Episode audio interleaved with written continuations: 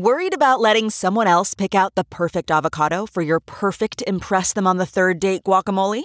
Well, good thing Instacart shoppers are as picky as you are. They find ripe avocados like it's their guac on the line. They are milk expiration date detectives. They bag eggs like the 12 precious pieces of cargo they are. So let Instacart shoppers overthink your groceries so that you can overthink what you'll wear on that third date.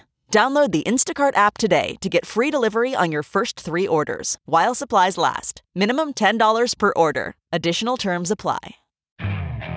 Okay, picture this. It's Friday afternoon when a thought hits you. I can spend another weekend doing the same old whatever, or I can hop into my all new Hyundai Santa Fe and hit the road.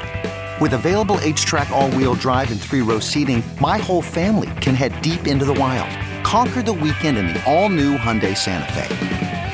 Visit HyundaiUSA.com or call 562 for more details. Hyundai, there's joy in every journey.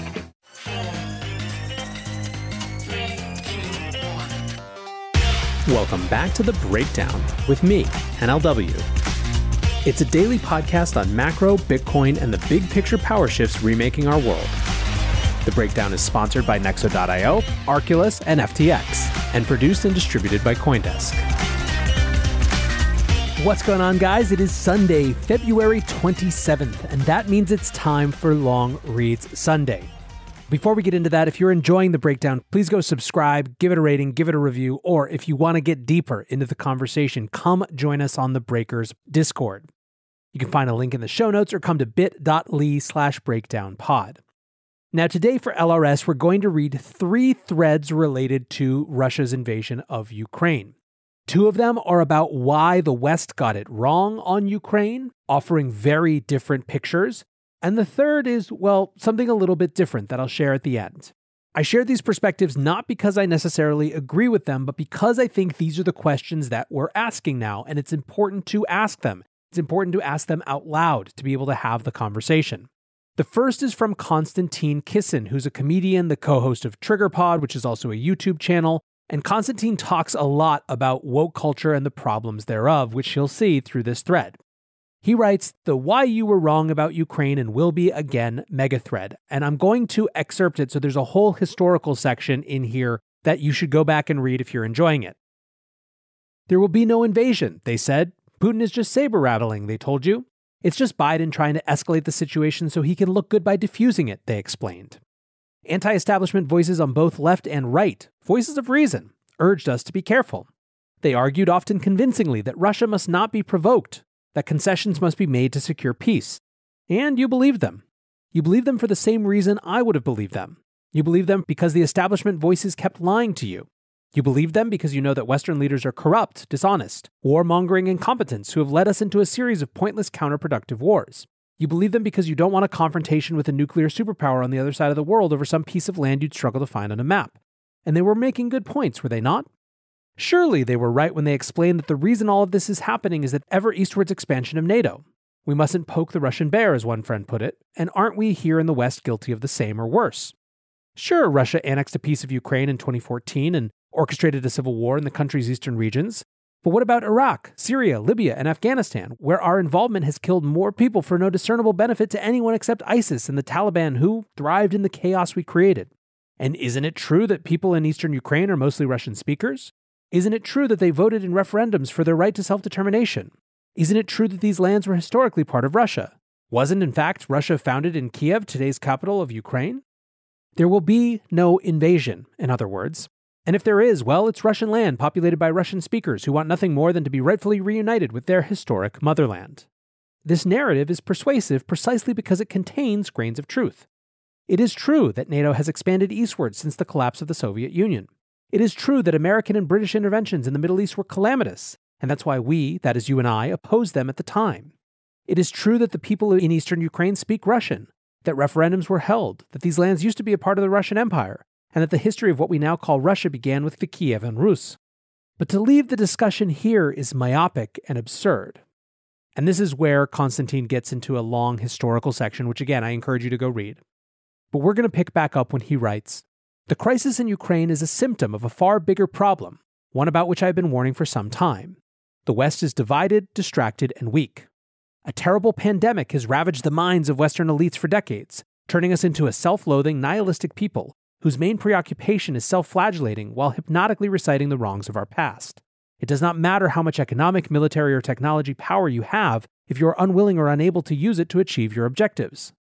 The reason Russia invaded Ukraine and will continue its expansionist policies is the same reason why China is expanding into the South Sea and moving in on Taiwan, because they can. While here in the West we talk endlessly about equality, diversity, and social justice, in the rest of the world things are much simpler. People respect strength and despise weakness. And the more weakness, fear, and hesitation the West shows, the worse this problem is going to get. The events of the last few days are not the beginning of the end or even the end of the beginning of this broader geopolitical struggle. They are a sign that the disease of the Western mind has metastasized sufficiently and our enemies know it. The collapse of the West is coming, and save for a miraculous recovery, there's nothing any of us can do about it. So clearly, this is the anti woke argument, the culture war argument about who we are supposed to be as a fundamental causal factor in Russia's invasion of Ukraine. Nexo is a trusted and easy to use crypto platform where you can buy cryptocurrencies at the touch of a button and start earning up to 18% annual interest that is paid out daily. They support all of the major assets on the market and even allow you to swap one asset for another or borrow cash against your crypto without selling it. Nearly 3 million people in over 200 countries trust Nexo with their digital assets. So whether you're just getting started or you're a seasoned pro, get the most of your crypto today with Nexo at nexo.io. Meet Arculus, the next generation cold storage wallet. Arculus secures your crypto using three factor authentication, providing a simpler, safer, and smarter way to store, buy, swap, send, and receive crypto. Arculus is offline cold storage. Your private keys are encrypted on the Arculus keycard and are never online. Stay safe from hackers with no cords, no charging, no Bluetooth. Just crypto security made simple. Buy now at getarculus.com. That's G E T A R C U L U S.com.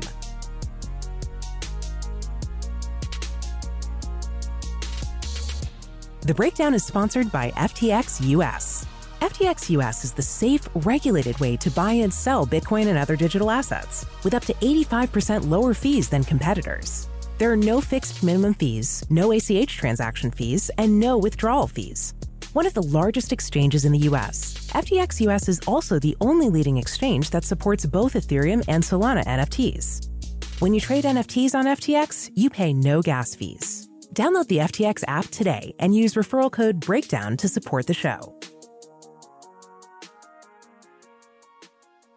Let's jump now to Melissa Chan, a reporter at the Washington Post.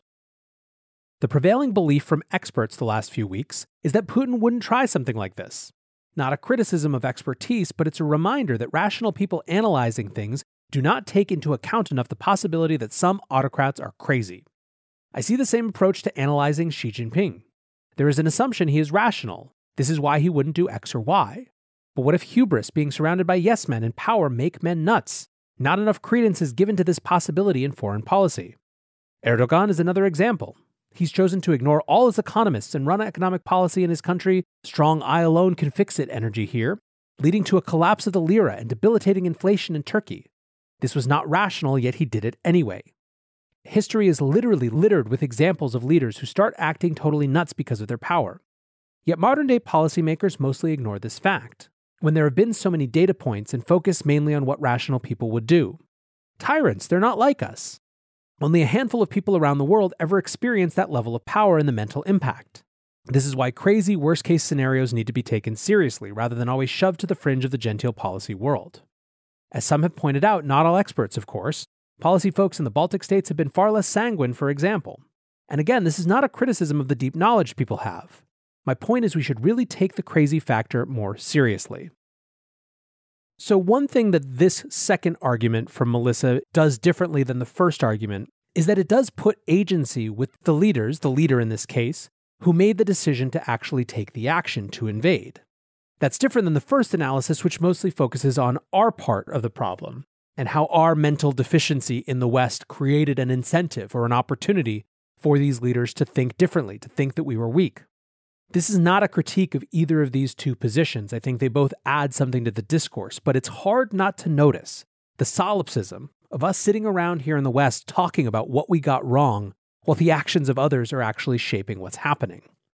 What's problematic about Melissa's argument is that the diagnosis of acting rational has to incorporate what the objectives are by which rationality is going to be assessed. If your goal, for example, is something that seems fundamentally irrational to your opponent's mind, then the completely rational actions you might take to get there will seem, as Melissa calls it, crazy. The problem is that an assessment of crazy leads to an assessment of unpredictability, which isn't necessarily the case. It shows that we have a very hard time understanding fundamentally different prioritizations and goals. It is a weakness for us, at least from a foreign policy perspective, to not be able to reorganize rationality based on a goal that may itself seem irrational to us right from the beginning. Now, I don't want to get too much deeper into this because I don't want to go speculate about Putin's motivations, and I'm not enough of a Russia expert or a Putin expert to know to what extent the arguments I've seen that, for example, this was always going to be a crisis because to him it is a historical accident to be righted on a fundamental level that Ukraine is not part of Russia. I just don't know how valid those things are, so it's hard for me to state about what that seemingly irrational goal might be. What I know is that it's dangerous to write things off as just crazy. But I think the point that Melissa is getting at that we need to understand global leaders, world leaders, through a lens that may not be the same as our own is important. However, there's another piece of this story that I still am having a hard time getting my hands around and sifting through the copious amounts of information on either side. And that is what average Russians think about this. I'll share one more thread, this time from Sam Greene, a professor of politics at King's College London, whose writing has been featured on the show a couple times this week. He wrote, One more thread today, and then I'm going to take a break and decompress for a while. This one's about protests and Russian public opinion. There have been about 1,700 arrests at anti war protests across Russia today, and NLW note this was after the first day of fighting. Given the propensity of these numbers to lag, the actual number is probably higher. We don't know how many people came out to protest. It may not have been very many but it will have likely been 10 to 20 times the number who were arrested, at least. Bear in mind that the Russian protest scene has been dormant since riot police more or less wiped the streets with Navalny supporters in the early months of 2021. After that, the opposition called off protests out of concern for the physical welfare of their supporters. Given the level of ambient repression, the fact that anyone is coming out at all is striking. Striking as well as the fact that the riot police came out before the protesters did, especially in Moscow and St. Petersburg, but not only according to reports and the police didn't exactly behave themselves. At least one of my friends in Moscow was delivered to a police station unconscious with a fractured skull. Now, here's what my research suggests about protests in general, and in Russian in particular. People are most likely to turn against the state when it presents an immediate and unavoidable threat to their ability to imagine a future better than the present. When threats are diffuse, people find individual ways of coping. When they're concentrated, they have no choice but to come together to seek a solution that helps everyone. We also know that protests are driven by moral shock. When the state begins to do something that not only offends a person's sense of right and wrong, but that alters their sense of what the state might do in the future. This can cause a panic and a now or never response. Without the ability to interview protesters, I cannot know what's driving the mobilization in Russia right now or how much it might grow, but we can form reasonable hypotheses. We know that this war presents a concentrated threat in the form of the damage it will do to ordinary Russians' livelihoods for decades to come. So it is possible that some protesters are mobilizing to prevent their futures and those of their children from being foreclosed. Indeed, that idea that Putin has just robbed Russia of its future is one of the most common refrains I'm seeing in anti war posts on social media. We also know that this war may cause a moral shock. Anecdotal evidence and a bit of survey evidence suggest that most Russians didn't take the prospect of war seriously and have thus been caught off guard.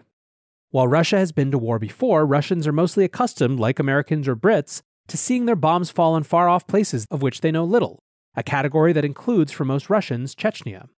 Ukraine, on the other hand, is both close and familiar. Tens of millions of Russians have Ukrainian heritage, or indeed were born there. They have family and friends there. The cities they are bombing are cities many of them have visited. The violence in Ukraine, coupled with the violence in the streets at home, may, and I emphasize may, make many Russians very uncomfortable.